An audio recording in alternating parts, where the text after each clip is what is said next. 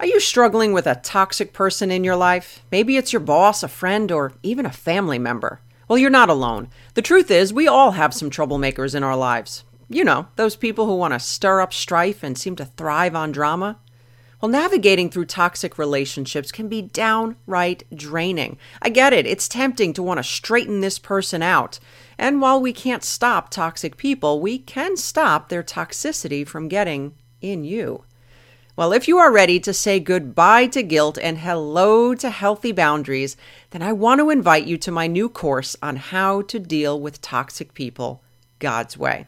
In this course, you will learn the five types of toxic people, the difference between broken and toxic behavior, the four types of boundaries and which are best for you, how to overcome the fear of confrontation, and most of all, you will learn the practical tools on how to interact with these people so that you can grow in strength and get rid of the guilt. When avoiding this person isn't an option, God may be using them to help you grow, and I would be honored to walk this journey with you. My friend, I believe that you can shift your suspicion that you can change this person to the biblical understanding of love. Will you let me help you? Building Faith podcast from Kris Reece Ministries is a podcast to bring biblically based messages and lessons on how to apply God's Word into your everyday life. Well, hey, my friend, welcome back to the Building Faith podcast. I am so thrilled to be here with you today. I am your host, Kris Reece, and my mission, as always, will be to help you to apply God's Word to your everyday life. Today, we are in episode 93, and we are talking about, but God, you promised, how to have faith while you're waiting. I was watching an episode of America's Funniest Home Videos with my family quite some time ago, and towards the end of the show, they showed this clip of a little boy crying at the top of his lungs at his parents. And between his cries were the words, You said, repeated over and over again. Now, apparently, this little boy's parents made a promise, and the video was recorded to prank him. And while pranks, I admit, can be a little humorous at times, what also made this video funnier was that the little boy wasn't so little. He was crying like a two year old, screaming, You said! But he was more like 10 years old. And for some reason, these words stuck with our family, and we would reference the words, You said! Anytime we wanted to recall that a promise was made to one of us in our family. And I even found myself sheepishly saying it to God when I felt that his promises in my life were slow in coming. Look, whether the this kid's parents uh, reneged on a promise or he was just being a kid, I don't know, but I do know that when God makes a promise, you can count on it. So if it seems like God's promises are a long time coming, my friend, there are a few things that you can do to keep the faith. Number one, determine which promises are assured and which ones are contingent. There are some promises in Scripture that we can hang our hat on. They are uh, regardless of how we behave. These promises will be fulfilled regardless of who we are and how we are. For example, in Luke 12 40, Jesus promises to return. This is not dependent upon us, thank God. However, many of the promises of God require action on our part. For example, God promises us wisdom if we ask. James 1 5. If you are wondering what the promises of God are, I want to refer you back to, I think it's episode 91. 91, where we actually talk about the seven promises of God. So when you're done here, jump on over there and check that out. Number two, choose whom you will believe. You can't serve two masters. You have to choose. You can't say, I believe God, but then you don't believe his words.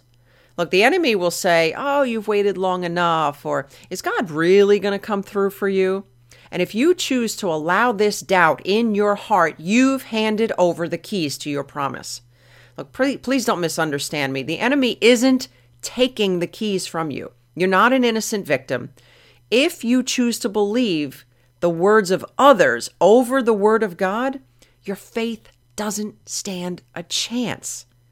You see, your faith is dependent upon whom you choose to believe. And number three, recall what he's done before.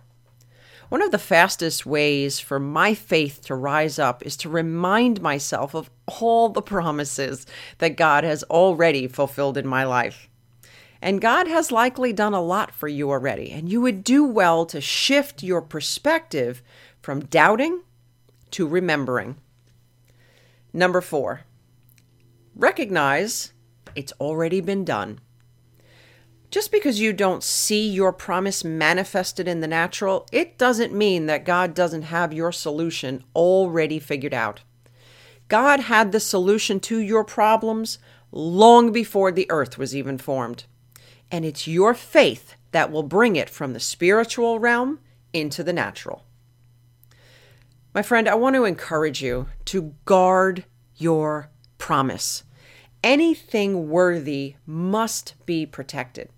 Matthew 7 6 reminds us do not give dogs what is sacred. Do not throw your pearls to pigs. If they if you do, they may trample them under their feet and tear you to pieces. I encourage you, my friend, to tuck the promises of God into your heart and don't let anyone, including yourself, trample it. Faith is the key to access all of the God's all of God's promises in your life.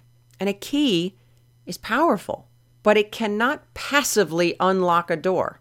It must be activated. And I want to pray that your faith will arise today as you stand on the promises of God for your life. And I pray that as you wait patiently on the promises of God to be fulfilled in your life, that your faith may not fail you. Well, my friend, that's all the time that we have for today. I hope you've enjoyed our time as much as I have. If so, would you please consider subscribing and leaving a rating? I would greatly appreciate it. But before we go, I want to invite you to join us for our free five day mountain moving faith devotional. I will go ahead and include a link in the description section on the website as well as the show notes. You're going to want to join us for this five day devotional. It is yours free because I believe that you too have mountain moving faith on the inside of you. Until next time, remember all things are possible with God. For more information from Kris Reece, visit krisreece.com forward slash podcast. That's K R I S R E E C E dot com forward slash podcast.